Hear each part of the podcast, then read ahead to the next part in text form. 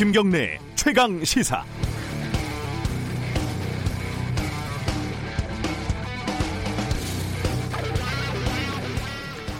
이세돌 구단이 네이버가 만든 인공지능 에이아이 한돌을 이겼습니다.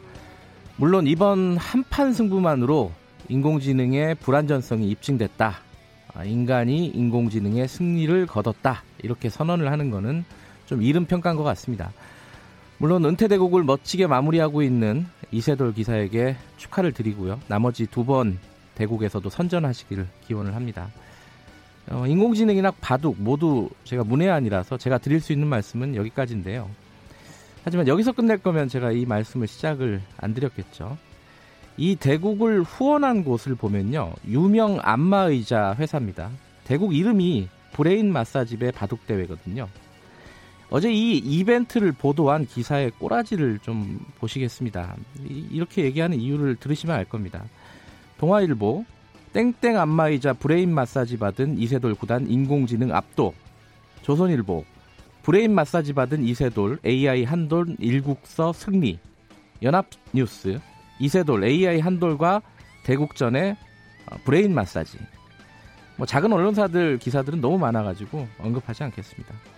하나같이 이세돌 구단이 안마의자에 파묻혀 있는 똑같은 괴이한 그런 사진까지 함께 실었습니다. 가장 놀라운 사실은 이게 광고가 아니라 작성한 기자 실명이 적혀있는 정식 기사라는 겁니다. 생각을 해보면 셋 중에 하나일 것 같습니다. 첫째, 안마의자 회사가 이들 언론사에 광고나 협찬을 제공하고 그 대가로 기사를 게재했다. 둘째, 기자들이 안마의자 덕분에 이세돌 구단이 승리한 것으로 판단을 하고 자발적으로 기사를 작성했다. 셋째, 기자실에서 안마의자를 사용하는 기자들이 브레인을 너무 심하게 마사지당해서 판단력을 상실했다. 첫째면 독자에 대한 사기고요, 둘째면 기자 함량이 미달이고, 셋째는 그냥 농담입니다. 세 가지 다 서글픈 내용입니다. 십이월 십구일 목요일 김경래의 최강시사 시작합니다.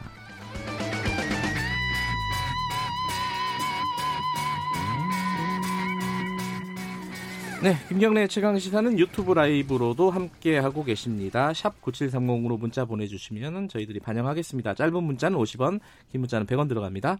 스마트폰 애플리케이션 콩, 유튜브 댓글 이런 거 이용하시면 무료로 참여하실 수 있습니다. 자, 오늘 주요 뉴스 브리핑부터 시작하겠습니다. 고발뉴스 민동기 기자 나와 있습니다. 안녕하세요. 안녕하십니까.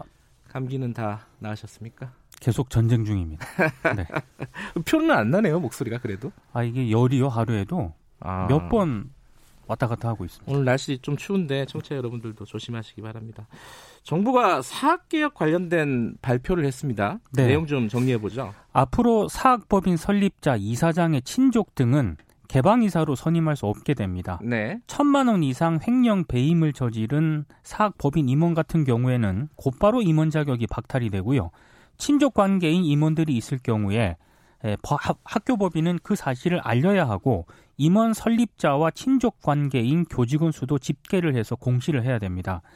또 법원, 어, 법인 임원에게 교원과 마찬가지로 국가공무원법 수준의 결격 사유를 적용을 하고요. 네. 여기에 해당이 되면 당연 퇴임하도록 하는 방안도 추진이 되고 있습니다. 이 외에도 셀프 감사를 막기 위해서 회계 부정이 확인된 학교 법인에는 교육부 장관이 최대 이 년 동안 외부 회계 감사기관을 지정하는 방안도 추진이 됩니다. 네. 사립대학이 쌓아두는 적립금, 뭐 실제 교육 여건 개선에 쓰이지 않는다는 그런 비판이 많지 않았습니까? 네. 교직원과 학생이 대학기금 운용심의회 운영에 의무적으로 참여를 하고 사용 계획 등도 주기적으로 공개하는 방안도 추진을 하기로 했습니다. 이게 진짜 이게 말 그대로 적폐인데 오래된 폐단 아닙니까? 그렇습니다. 특히 이제 친족들이 이사로 참여하는 부분들이 지금 현행법으로는 사실상 막을 수가 없다고 하더라고요. 그렇습니다. 이 부분은 예전부터 말이 많았었는데 정부가 추진을 하겠다고 밝혔는데, 이게 사실은 항상 좌절된 이유가 국회에서 법이 통과가 안 되기 때문 아니겠어요? 그러니까 이게 법 개정이 국회에서 해야 되는 거거든요. 예. 그러니까 여야가 대립을 할 경우에는 특히 정부 계획이 순조롭게 추진되지 않을 수도 있습니다.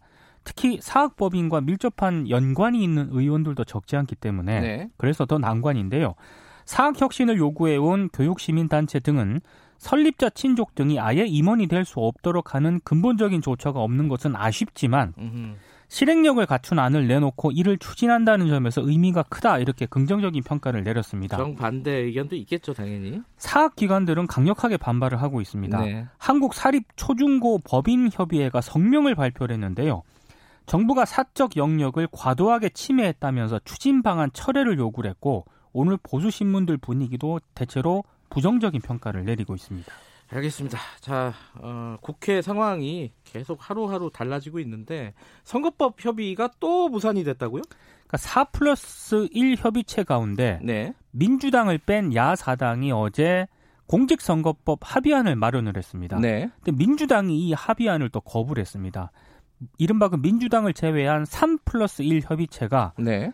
지역구 이백오십 석, 비례대표 오십 석 가운데 이 비례대표 삼십 석의 연동률 오십 퍼센트를 내년 총선에만 적용하는 이런 방안을 마련을 했거든요. 네. 대신에 이제 지역구에서 낙선을 하더라도 득표율이 높은 후보는 비례대표로 당선시키는 석패율제를 도입하기로 합의를 했습니다. 네. 그러니까 민주당이 지금 요구하고 있는 안은 어느 정도 수용을 하면서 네. 석패율제에 대해서 민주당이 반대를 하고 있거든요. 그러니까 민주당으로 하여금 이거는 수용을 해라. 네. 이렇게 촉구하는 그런 의미가 있는 것 같은데요.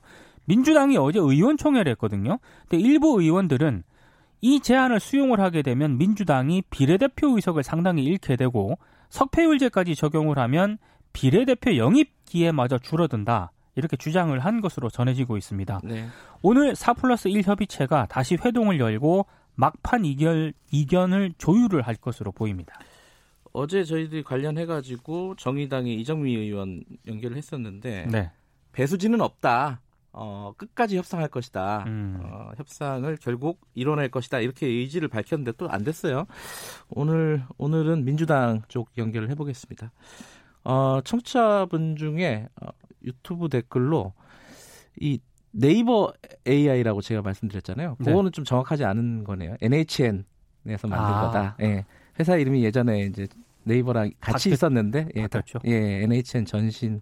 이 이제 과거 네이버 합병을 했다. 뭐 좀 복잡한 얘기인데 어쨌든 정확하게 얘기하면 엔에이치엔이 마, 맞는 것 같습니다. 네. 어, 의견 주셔서 감사합니다. 어, 이게 여러 군데 언론에서 썼는데 이게 헷갈립니다. 좀 정리 좀 할 필요가 있을 것 같아요. 임동호 전 민주당 최고위원, 그러니까 어, 송철호 지금 울산시장과 민주당 경선에서 붙었어요. 예, 경쟁을 했던 사람이죠. 네. 이 사람이 청와대에서 뭔가 얘기를 들었다, 이 얘기를 지금 언론사에서 막 쓰고 있는데 헷갈린다. 정리 좀 해보죠. 그러니까 보도도 춤을 추고요. 네. 본인 지금 발언도 좀 부인을 하는 그런 상황입니다. 정반대 기사들이 막 나가고 있어요. 네. 이 임동호 전 민주당 최고위원이 경향신문, 뭐 에스비에스 등과 인터뷰를 했거든요. 네. 청와대 한 수석급 인사가 당시 공사 사장 자리를 주겠다. 여론조사 결과가 부산은 좀 이기고 울산은 지는데 굳이 나갈 필요가 있느냐. 으흠. 이번에는 송초로를 내고 대신 공사사장 자리에 갔으면 좋겠다. 이렇게 불출마를 권유를 했다. 청와대가 그 경선 과정에 개입했다 이거죠, 한마디로. 그렇습니다. 네. 그 얘기를 뭐 일부 언론과의 인터뷰에서 한 건데요. 네, 한겨레는 또 뭐 총영사 자리를 재현했다, 뭐 이렇게 썼고요. 한겨레 같은 경우에는 한병도 당시 정무수석이다, 이렇게 예. 실명을 박았고 예. 뭐 오사카 총영사를 뭐 제안을 했는데 네. 당시 임동호 전 민주당 최고위원은 고배 총영사 자리를 뭐 요구를 했다, 뭐 이런 네, 얘기도 예, 있습니다. 예. 예. 보도가 춤을 추는데 어, 일단 임동호 전 최고위원 같은 경우에는 부인을 했습니다. 이런 네. 발언 자체를. 그러니까 시장 후보 출마를 앞두고 경선을 준비하는 그런 상황에서 그런 이야기를 공식적으로 받은 적이 없다. 음흠. 이렇게 얘기를 했고요. 사적인 자리에서 나온 얘기가 좀 와전이 된 것 같다라는 취지로 완전히 본인의 발언을 부인을 했는데요. 어, 임 전 최고위원은 결과적으로는 이 청와대 제안을 받아들이지 않았다, 이렇게 밝혔습니다. 네. 그리고 그랬죠. 예. 그렇습니다. 받아들이지는 않은 받아들이지 거죠. 않았습니다. 예, 있었다 하더라도 제안이. 네. 네. 그리고 어제 조선일보 같은 경우에는 뭐 검찰이 확보한 송병기 울산시 경제부시장 업무 일지에도 이 같은 그 정황이 좀 나온다, 이런 취지로 보도를 하게 돼 있는데요. 네. 일단 청와대 관계자는 구체적인 얘기가 나오면 사실관계를 파악해 볼 수 있다, 이런 입장을 내놓았습니다. 구체적인 얘기는 나왔어요, 그죠? 많이 나왔습니다. 예, 네. 한병도 정무 전 정무수석이 이런 제안을 했다, 총영사 자리를 제안을 했다, 이게 네. 이제 보도 내용인데 사실관계는 좀 밝힐 필요가 있는 것 같아요, 청와대 관계자. 보도들이 청와대 너무 구체적이어가지고요. 예. 음, 본인이 또 부인하고 있어가지고, 예. 어쨌든 이건 좀 상황을 좀 봐야 될 것 같고요. 네. 비건이 우리나라에 왔다가 어, 중국에 갔어요. 원래 일정이 없었는데. 오늘 내일 중국을 전격 방문을 합니다. 예. 그러니까 북한이 이른바 그 도발을 하지 못하도록 중국 쪽에 협조를 당부를 한 것 아니냐라는 관측이 나오고 있는데요. 네. 중국도 이 방중 일정에 합의를 한 거 아니겠습니까? 네. 중국 역시 미국과 좀 인식을 같이 하는 것 아니냐는 그런 분석도 있습니다. 네. 그리고 일각에서는 비건 대표가 중국의 대북 제재 대열 이탈 차단에 주력하기 위해서 중국을 방문했다라는 분석도 있는데요. 네. 실제 비건 대표의 방중 계획 발표가 중국과 러시아가 지난 십육 일 대북 제재 완화 요구 결의안 초안을 유엔 안보리에 제출한 지 하루 만에 이루어졌거든요. 그래서 이거를 좀 설득하기 위해 간 것 같다라는 분석도 있습니다. 네. 그리고 방중 기간에는 이 비건 대표가 북한의 신호를 기다릴 것이다라는 또 보도도 나오고 있습니다. 그러니까 이게 중국에서 북미 간의 어떤 접촉이 있을 수도 있다. 물론 물론 가능성의 차원이지만요. 그쪽 가능성은 예. 낮은 것 같습니다. 예, 예. 예. 오늘 여기까지 드려야겠습니다. 고맙습니다. 고맙습니다. 어, 고발뉴스 민동기 기자였고요. 김경래 최강 시사 듣고 계신 지금 시각은 일곱 시 삼십육 분입니다.